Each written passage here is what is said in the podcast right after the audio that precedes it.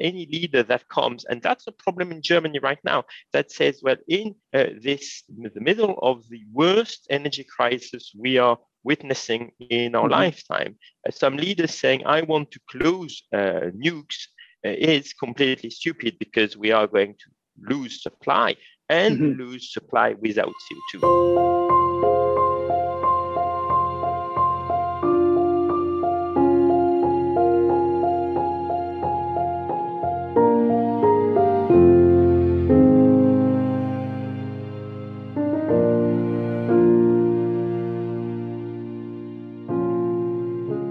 Welcome to the Flux Capacitor, a podcast about the future of electricity.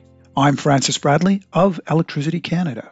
This is episode 060, number 60 of the Flux Capacitor. When I launched this podcast, I wanted to share with the listener the types of conversations that were already taking place within the electricity sector about the future of the business of electricity and what the future transformations will mean for electricity companies, regulators, society, and customers. These were the sorts of conversations I was often having on the margins of meetings and conferences with industry leaders, stakeholders, government representatives, regulators, and industry partners. I wanted the listener to hear what we've been discussing over coffee during a taxi ride, over dinner, or stuck in an airport departure lounge. This podcast is a hybrid recording with the first section on Zoom and Act 2 in 3D. At Electricity Canada's 2022 Regulatory Forum in early May, which we hold in conjunction with the CAMPUT conference by the Association of Canadian Regulators, our keynote speaker brought an international perspective to the proceedings.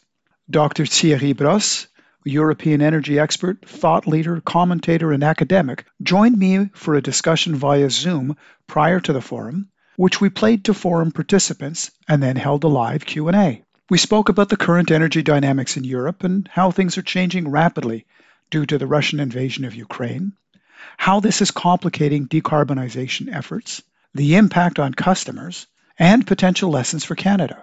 We also touch on the potential impact of elections in France, and the Q&A includes a book recommendation. Here is my conversation with Thierry, recorded in early May 2022.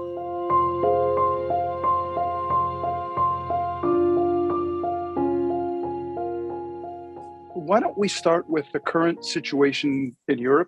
That, of course, has been has been certainly very volatile. But can you give us an update from what you're seeing in terms of what the current situation is, and and also particularly what this means for for regional energy policy? Yes, thank you, Francis, for having me. The, the situation is evolving extremely fast. I mean, if I just try to sum up what happened in the last month in April, 1st of April, the uh, three Baltic states uh, started to say they were able to do without any Russian gas. So this is not a big deal because this is 2% of the amount of Russian gas from exports to Europe. So completely possible to mitigate this with uh, other uh, extra gas coming from different areas. Uh, unfortunately, on the 27th of April, uh, Vladimir Putin decided to cut off uh, Poland and Bulgaria, which is another 8%. So in the last months of April, we've lost 10% of our Russian pipe gas supply. And uh, perhaps uh, for your audience to uh, be aware, uh, Russia represents 40% of the total EU gas demand. So it is something we can do. I mean, prices have not spiked so much, uh, but uh, there is what I would call a weaponization of gas in this process. This started, I would say, nearly a year ago. And so we have to be prepared for what's going to be the next step. And unfortunately, uh, in the system, uh, there is a systematic risk. Uh, which is the fact that because we are too much dependent on Russian gas, if uh, this was to be uh, cut in Russian gas to Germany, then the, Europe will face systemic, systemic risk because we are too much dependent. So I think we are at this period right now. As we speak, uh, the energy minister of the 27 member states are meeting and are trying to find ways because you know that the next step is uh, Vladimir Putin requested us to uh, uh, to pay in rubles uh, mm-hmm. the gas we are buying, which is not in the contract. And so the, the question is, are we going to be united the whole of Europe, or are some going to be free riders and try to answer Vladimir Putin's request positively? So what's your what's your best guess on that? Will Europe remain united? It's going to be very difficult. I think Vladimir Putin so far uh, believed that Europe was not going to be united. Uh, interestingly enough, you know that to decide an embargo, we need unanimity of member states, and we uh, managed to get it on call. Uh, we are discussing on, on oil and gas, but we manage it uh, this, which I think is a huge first step for Europe. So there's been unanimity. We've tried, mm-hmm. we've tried so far to be united, but again, because there is this risk of systemic uh, failure. I mean, the Germans may uh, be uh, very difficult to convince to try to put an embargo on oil or on gas, or may be willing to uh, uh, pay their uh, gas in rubles. So far, they, they said mm-hmm. no. So far, uh, we have a little bit of blur situation in Hungary and in Austria, which may be willing to pay in ruble, which is not what the other countries have stated. Yeah. Okay. Well, you, would mentioned the forty percent uh, before the, the, the war began of Europe's natural gas was coming from Russia. Uh, European countries are, are, seeking to reduce their dependence by two thirds in 2022.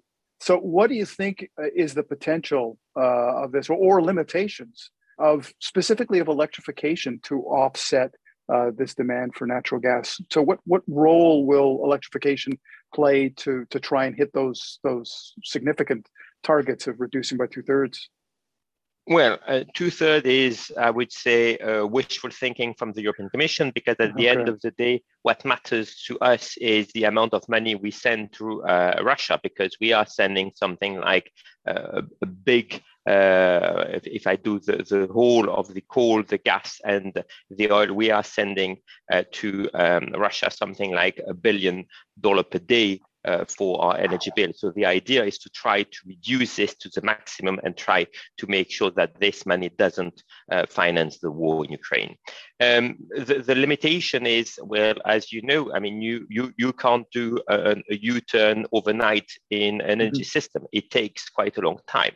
And interestingly enough, I've, I've talked to you about the Baltic state, I've talked to you about uh, Poland and Bulgaria. All those five states had uh, foreseen this risk and had tried mm-hmm. to address this risk ahead. And they had done some uh, investment.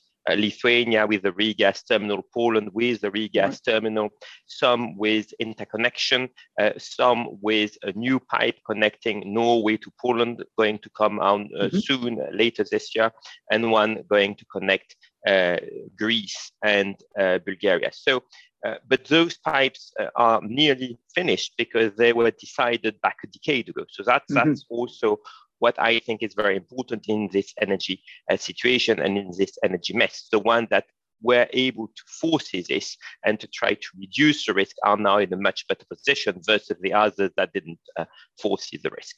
So I think mm-hmm. For an energy transition, we need to plan this well in advance. And what I would also say is magic math doesn't work. So it's not mm-hmm. because you say it's going to reduce that things are going to reduce. I mean, you were talking about this reduction of two thirds. If at the end of the day we manage to uh, get this, which I think is very difficult, but at the end of the day, because in those contracts there are take or pay obligations, and we continue to pay for gas that we don't take from the Russian, we have mm-hmm. the worst of two worlds. Mm-hmm. So I think we, we need to look at it really on a contractual basis and really with a decade view. So, what do we want to do in uh, the next decade? And you know uh, as well as me that if you want to move away from uh, uh the uh, usual uh, cars to electric vehicles, you need to massively increase the supply of electricity. And yeah this is this means uh, more electricity to be produced. It, it's not only a question of rare earths, what everybody is talking about. Mm-hmm. Also, it's mm-hmm. a question of of uh, new electrical plants. I mean, I've I've made this, uh, the back of the envelope calculation. If France was to ban all uh, thermic uh, vehicle and say, well, from today or from tomorrow, uh, we uh, are going to allow only ICE vehicle on uh, on the street to be sold, just not and keep the old one, but just the new one can only be um, electric vehicle. Then we will need one nuclear reactor to be put in production every two years. So I mean, okay. th- th- th- those are the things, and so therefore mm-hmm. you cannot go into saying I want this, and then on the other side not do the investment to generate more electricity uh, in the coming years. But you're right, we are going to face uh, a three, I would say, two to three years of hard, difficult demand reduction because we didn't uh, forecast the, uh, what happened in terms of the weaponization of Russian gas. Yeah, yeah. Well, let's let's talk a little bit about that in terms of the preparation. I mean, looking back, uh, France, Germany, and other EU countries such as Spain have taken different approaches in anticipation of the energy transition over the over the past decade or two. What are uh, uh, any insights that you could draw from these, especially in light of the current situation? Well, in light of the current situation, as I, as I stated, I mean, the countries that were really smart in trying to address the diversification of supply are the ones that are much better off today. I mean, uh, uh, something that is uh, perhaps not uh, understood very well. I mean, Spain 20 years ago was highly dependent on Nigerian gas, and Spain has uh, made the investment in loads of regas terminal to reduce uh, this uh, uh, the dependency. And Spain now is completely um, uh, the security of supply in Spain is extremely uh, at a high level. As mm-hmm. I said, Poland has made this regas terminal investment. Lithuania has made it also. So um, if you are planning this ahead, then you can do this and you have time to do this. Emergency is not a very good thing. I mean, on the other side of the coin, I mean, you see Germany, which was talking about regas terminal for the last 15 years, but mm-hmm. was always uh, trying to uh, kick the can down the road because Germany was always saying, well, it's going to be more expensive than Russian gas. True. Mm-hmm. I mean, mm-hmm. the cost of LNG is more expensive than the cost of Russian gas, but we are talking of prices and we are talking about a premium to ensure yourself against the risk. So you shouldn't look at those just on a cost basis. And yeah. as, as we are speaking, uh, Germany has no regas terminal, is still thinking of building or fast tracking uh, two new to be built. But as I said, Germany is a systemic risk in Europe because this wasn't done properly. So I think we need to look at this. And again, I mean, what we've always uh, banked on, which was a reduction of demand, which never happened. We also have to see how we want this to happen. And I think here there is something different in this situation. Uh, we are at war, uh, not directly, but mm-hmm. indirectly. And the war is not very far from where I, I speak, in fact. And so what we could say to our people is, well, we need this time to really try to reduce demand. As I was telling, uh, telling you earlier, I mean, we are going to face two or three tough years.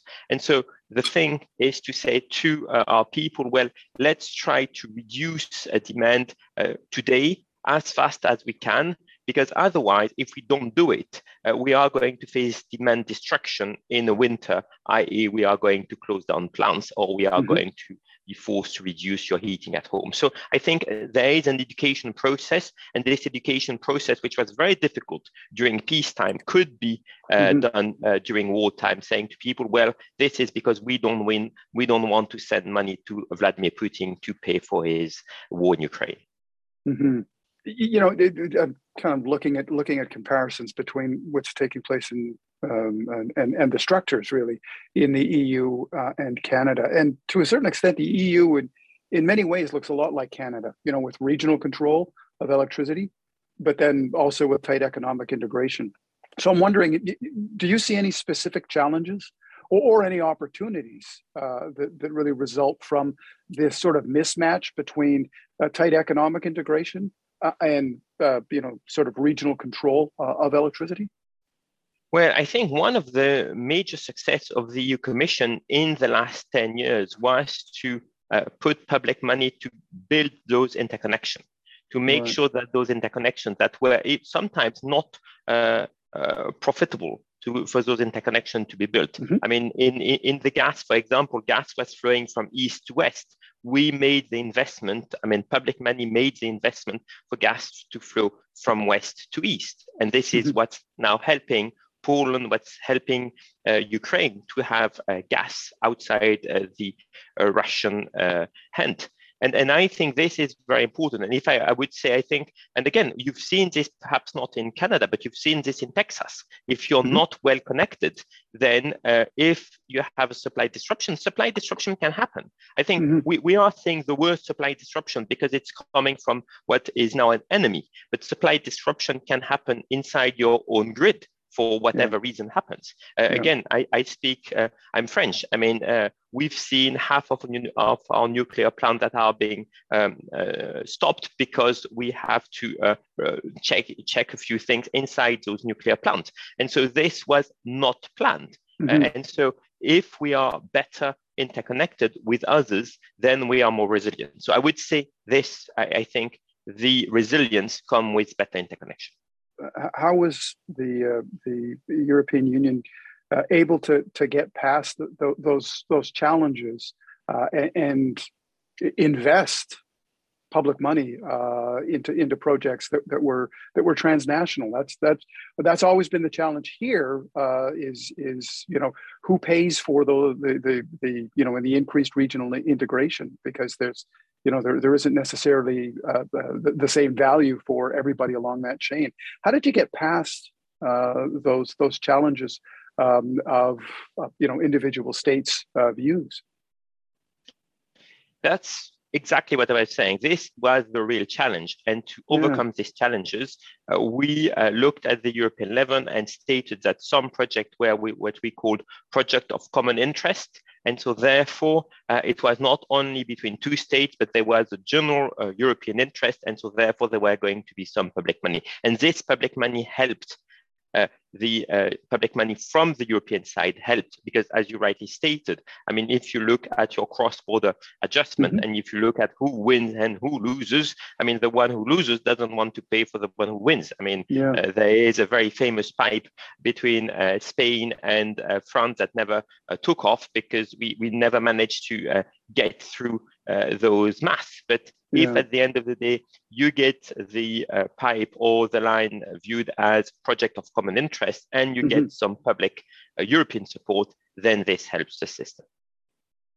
yeah, there, there, there's a lot of commonality in, in those challenges between between the, the, EU member states and, and, and, provinces here. So that's that's something that, that, there might be some lessons that we can draw from there.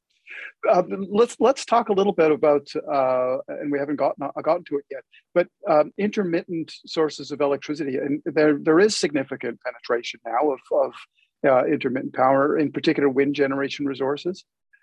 What has this meant for the EU energy system and electricity markets? This growing, uh, growing use of, of intermittent resources within the system. Yes, if I look at broad numbers, I mean, EU as a whole uh, relies for its electricity generation for 26% from its renewables. So that's uh, wind and solar, and then you add another another 12% for hydro. So that's uh, and this is the average. So you would see yep. that in some states it's it's much more. It's uh, above 40%. So I mean, two things. First of all, I think we have to keep in mind, and this is something the uh, wind industry and the solar industry are not, I think, uh, too, too, too much honest about this. We need to understand that this will create more volatility in the system, mm-hmm. more volatility in the system, which means if I, uh, and I used to sit in a bank next to the traders, which means more volatility in prices. And I think this is where, again, we uh, or, or, or, the uh, governments have to step in and to say, well, people don't like volatility. So how are we going to manage this in a way that is acceptable for the people?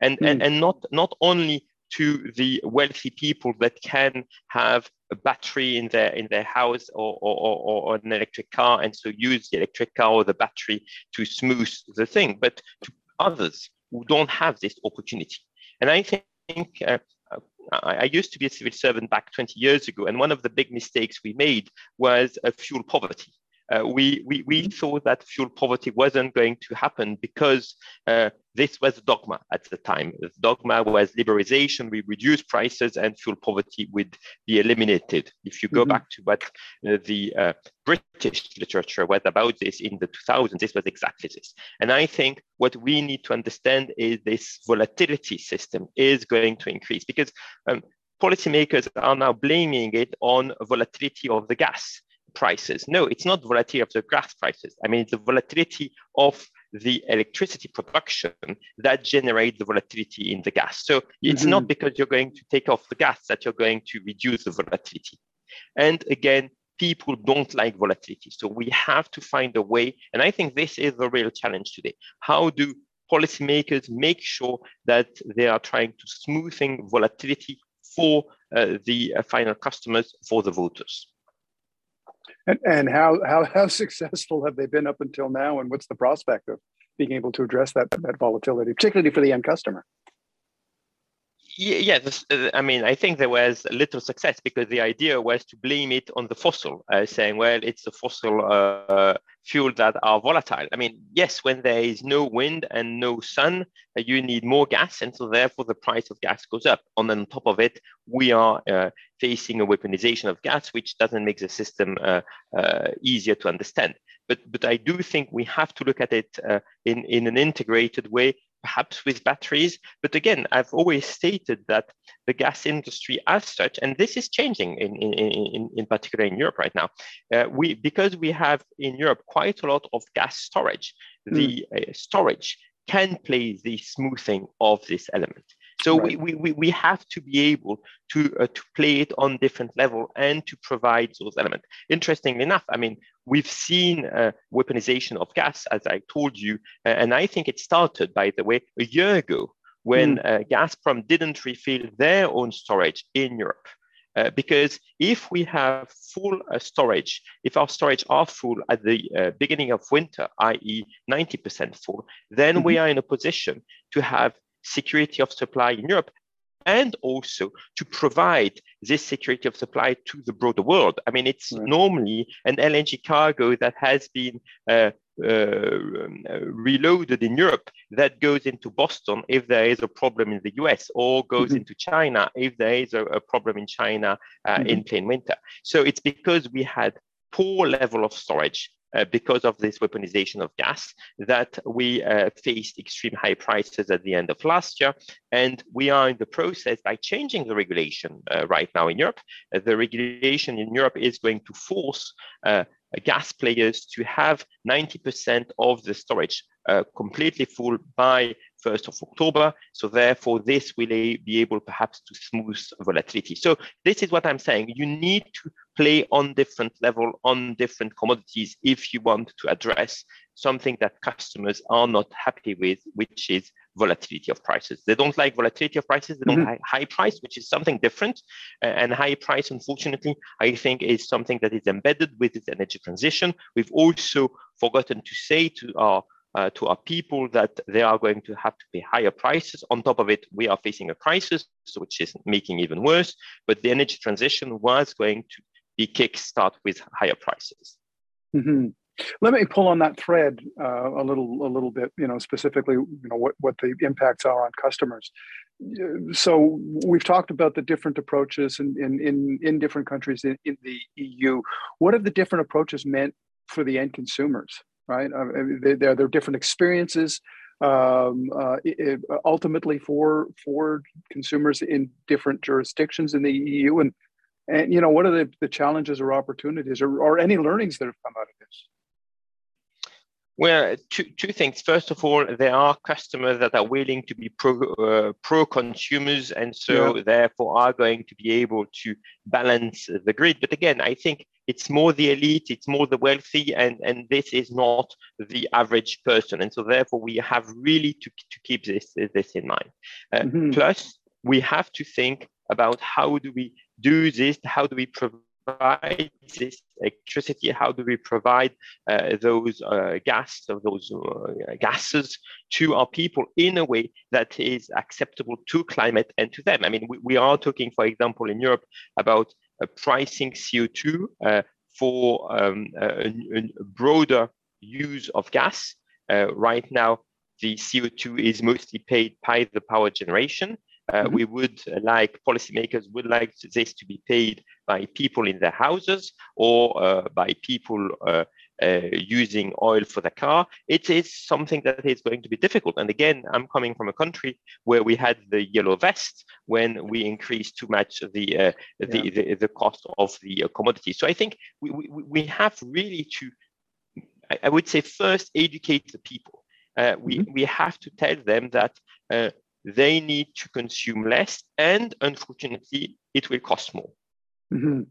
Yeah, you mentioned yellow, the, the, the yellow vest and the experiences that that that, uh, that you saw specifically uh, specifically in, in, France. What about the the recent uh, French presidential election and the, the re-election of uh, President Macron?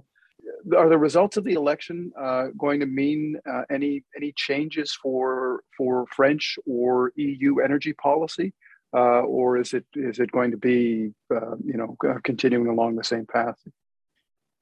Well, for, for EU, remember that France was uh, leading the EU, the 27 member states, for the first six months of, of the year. So this mm-hmm. won't change. Um, the interesting thing is perhaps on the geopolitical scene, as you've seen, there hasn't been any decision on an oil embargo for, uh, against Russia because yeah. we were going through a, a, presidential election, and so therefore France couldn't really uh, push for this because we weren't aware who was going to win the election. And on a democratic process, you have to wait, I would say, mm-hmm. for, for this. So France uh, wasn't, I would say, leading the EU in the last uh, uh, few weeks, unfortunately. And, and I think uh, uh, President Macron will uh, go back as the leader of the EU on this. And again, he is now, I would say, the the, the natural leader for the uh, EU heads of states. Uh, mm-hmm. um, in France, uh, well, uh, President Macron made a U-turn on nuclear during his first five years in office. He started by closing a nuclear plant yeah. and he ended up saying he wants to build six to 40 new nuclear plants. Uh, the, the problem of this is uh, we have to go through uh, another election, which is the uh, MPs and uh, mm-hmm. Uh, members of parliaments are going to be elected in June, and we don't know exactly who's going to be elected. And mm-hmm. we have uh, part of the population that are even against uh, any new nukes or wanting to close the nukes, as this was done in in Germany. And I think this goes back to perhaps the, the, first question about a crisis. I think we need a pragmatism in this system. Mm-hmm. I mean, hmm. we cannot go and say we want to go to a net zero, uh, and, and, on top of this, if we are French, and stating we are going to close our new our nukes, our nukes, and not mm-hmm. build new nukes and build uh, more renewable, because the amount of investment that's going to be needed to achieve this is just impossible. Yeah. So let's uh, use uh, the old nuke as, as long as they are safe. And again, right now, half of the nukes in France are closed because we need to address uh, a, a, technical problem. And hopefully this will be addressed and they can go back uh, uh, on the grid. But I would say that any leader that comes, and that's a problem in Germany right now, that says, well, in uh, this the middle of the worst energy crisis we are witnessing in our mm-hmm. lifetime, uh, some leaders saying, I want to close uh, nukes uh, is completely stupid because we are going to lose supply and mm-hmm. lose supply without CO2. And again, I think we have to keep in mind, I mean, people are always talking about the risk of rare earths when you move to ICE vehicle. Well, you need also to think about where you're going to produce this electricity because yes. it, it, does yeah. use electricity. And, yeah. and, and again, I mean, the, the mass uh, 2 million um, uh, ICE vehicle every year will mean that you will need half a nuclear plant every year to power those. And if you don't do this, to revert to uh, using coal-fired power plants, which is even worse than mm-hmm. having the uh, the diesel car. And again, I think that people are trying to understand this because one of the experience we found out of this crisis, uh, if, if I can go back to my cars, is mm-hmm. that in, in Europe, in the last 10 years, we've pushed for dieselization of the cars. So moving from your uh, basic petrol to diesel. And this mm-hmm. was not only for mm-hmm. trucks, but for cars. And this has been uh, made massively because if you look, um, it was cheaper because there was less taxes and uh, you have more energy per unit of, of, of, volume. So, I mean, it makes sense on one way or another. But Europe was, contrary to North America, one of the uh, places uh, on Earth where we had uh, the uh, uh, biggest amount of diesel cars. Mm-hmm. The problem with this was that we didn't do dieselization in our refineries. So our refineries in Europe are producing too much petrol and not enough diesel. So yeah. the too much petrol is exported to the US or to North America. And how do we get the too little diesel? Well, we get it from Russia. So in fact, uh, if And you've seen on, on the pump in North America, in the US in particular, diesel prices going uh, way higher than uh, petrol prices because the uh, because in Europe right now, if we put an embargo on Russian oil and Russian oil product, it's mm-hmm. diesel that's going to be uh, missed in the system. So right. interestingly enough, uh, we uh, people that bought a diesel car back uh, two, three, four years because they were told it's going to be cheaper to operate have now a diesel that is 20% more on, on wholesale prices than the price of normal gasoline. Mm-hmm. And, mm-hmm. and, and, and so this is why I'm saying, going, going back to the energy transition we were talking earlier, it needs to be planned and you need to be to plan the different moving parts because otherwise you're going to find yourself stuck in a position you wouldn't thought of. We're going to take a pause here uh, and give us an opportunity now to, to turn to our live uh, audience uh, in Vancouver uh, and see what questions come up from the floor.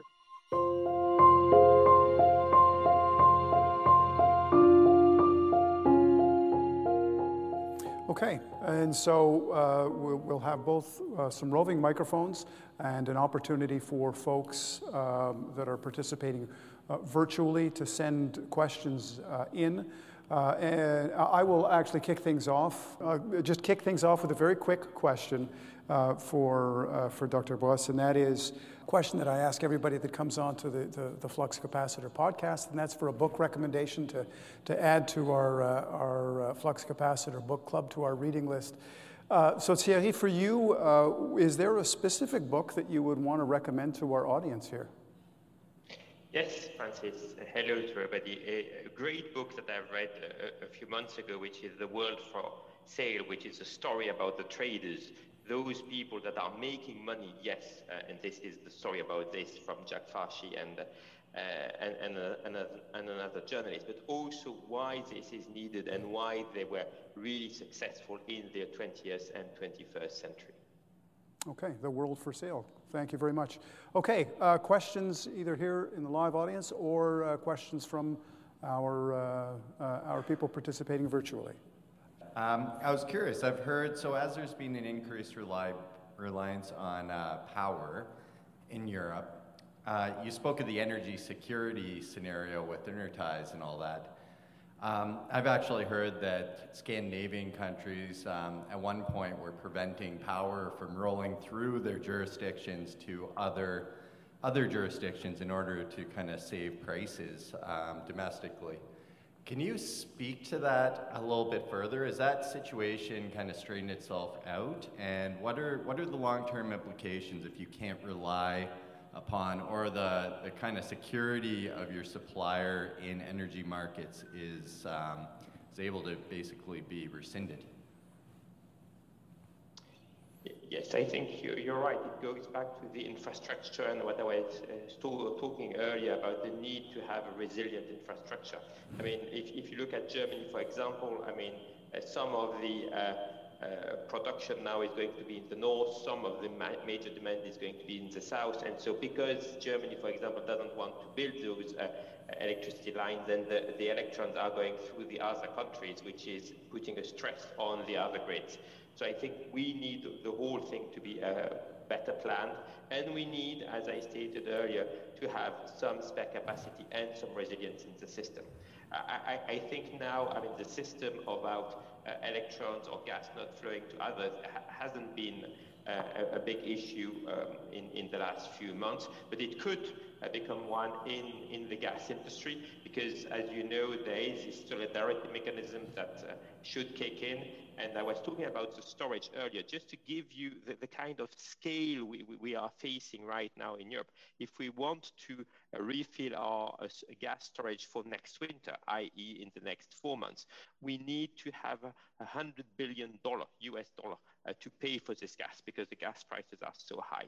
And then there is a question about who's uh, going to use this gas because at the end of the day, if we are facing a cutoff from uh, Russia um, um, later in the winter, then there may be some of the storage that has been paid by um, uh, company A that is going to be used by company B for residential in, in, in another country. So those are really tough questions that we need to address and we need to address them in real time and in an emergency. I mean, the solidarity mechanism in gas is on the paper. It has been written on the paper.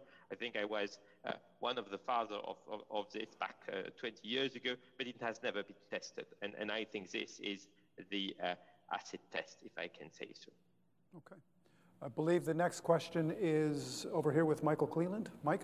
Yeah, thanks, uh, Francis. Um, in, in, a sense, his question just follows from what, from what you just said, um, Thierry. The, um, you know, we talk about gas as kind of gas going somewhere, um, but the question is, and it, and it has important policy implications, uh, what proportions go to power generation, order of magnitude, uh, and what proportions to uh, space heat or industrial process heat?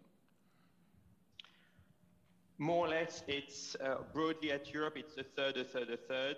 Uh, in, in, in, France, it's completely different, but it's a third, a third, a third for this um, right now. Uh, and, and, again, this could change uh, in the coming months because if we have to do without Russian gas, uh, we will have to face a demand reduction of 10%. Uh, and then there is the question, how do you do a demand reduction of 10%? Well, uh, unfortunately, uh, it's not going to be the residential, so it means that the two others will have to take the uh, biggest part of this 10%, which means that uh, for the power generation, it could be us burning more coal. So I think it's also very important to think of it, uh, Francis, you were mentioning when you start this energy transition. We have uh, new targets for 2030 and 2050. Uh, 2050 targets are for net zero. 2030 targets may be, may be missed because, unfortunately, a bit like uh, Texas in the freezing period, we may have to use whatever is left. Uh, uh, unfortunately, means coal if we are facing a gas disruption. And I think we could face this because since the uh, broadcast we had earlier this week, Francis, uh, the uh, European Commission did put uh, today uh, uh, a ban on an embargo on Russian oil and Russian gas that should be looked by um, heads of states in the coming days. We need the unanimity to decide this, but at least now Russia knows that we want to get out of Russian oil and oil products. Okay, we'll squeeze in uh, two more questions. Uh, Mr. Kolesar will be the first of the two. Thank you very much. Um, do you think there's going to be any implications for uh, RED to the Renewable Energy Directive of the European Parliament? And do you think they'll now be looking at potentially making changes to that? Well, there's been already one change that has been made by the Commission, which is the amount of biogas uh, in, in the gas mix and, and, and goes back to what we are producing locally is better than what we are sourcing from outside. So uh, we, are now, we have now a target of having 11% of our gas coming from biogas locally. So those things are, are, are possible. What, what, what I would say to Parliament and uh, what I would say to you is don't rush 2030 because it's going to be very, very difficult. We are facing, we are at war, and we are facing a very difficult situation. And uh, we have to make sure that once we go through this embargo process, as I was uh, alluding to you, uh, Francis, earlier, uh, we are going to see higher prices. And there is one thing we cannot do. Uh, we cannot decide an embargo, then face some gilets jaunes, and then turns back to Vladimir Putin and says, sorry, but we need the oil and the gas. So we have to really plan this in a very systemic way and to try to avoid uh, any mistake in this. And this is not a transition for greener. This is a transition just outside uh, energy from Russia. Okay. Uh, last question. Yeah, thank you very much, uh, Dr. Bros. My name is Michael Hempel from Siemens, and I have a question regarding uh, the increased um, technology coming from electrification of transportation and how this could positively impact the um, grid expansion or also the uh, efficient use of uh, our resources. So, for example, with more electric cars, more electric buses, more electric uh, commercial trucks, uh, one could use the battery as a storage, mobile storage mechanism. Um, there are pilots in California to do this. What is your view on the future of using the mobile electricity from battery in cars? Thank you. I, I, think it's going back to the question I had with uh, Francis earlier. It's the prosumer, uh, how to make sure that those people that have Uh, the electric cars, and I said hi, it was electric car in, in, in, in the video, uh, are able to use it with the system to uh, uh load the, uh, their battery when it's cheap and to unload when they don't need it or when the prices is high. And I think this is very important because this is, I think it's important for two reasons. First of all, it's going to balance the grid easier. And secondly, it's a place where you can bring young engineer.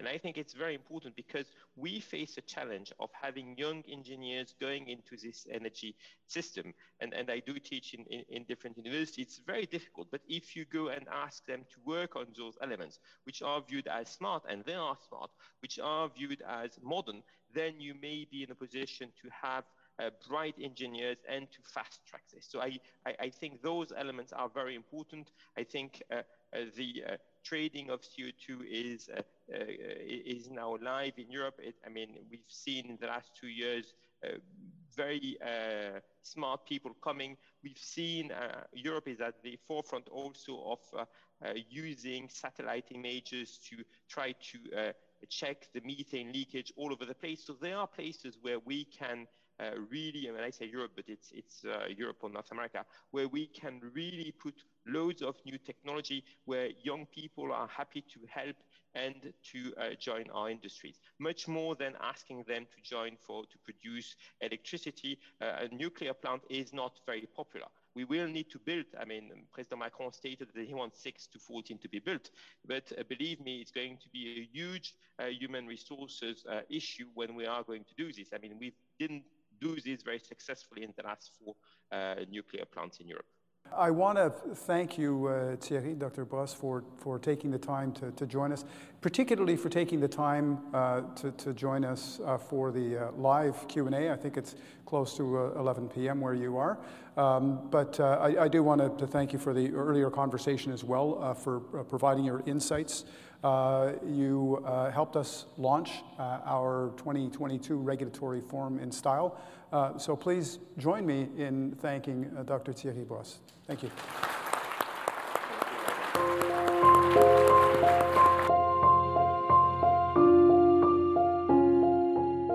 Thanks for joining this episode of The Flux Capacitor. The website of this podcast can be found at thefluxcapacitor.ca. And while you're there, check out the book club page, which provides info and links to the books which have been recommended by guests on the Flux Capacitor, including World for Sale, recommended by Dr. Bros on today's podcast. Please tune in for future episodes of the Flux Capacitor, including a conversation with the authors of the recent report, Net Zero, an international review of energy delivery system policy and regulation for Canadian energy decision makers, by Monica Gattinger and Michael Cleland. And let's continue the electricity conversation on our Facebook page, on Twitter, and at electricity.ca.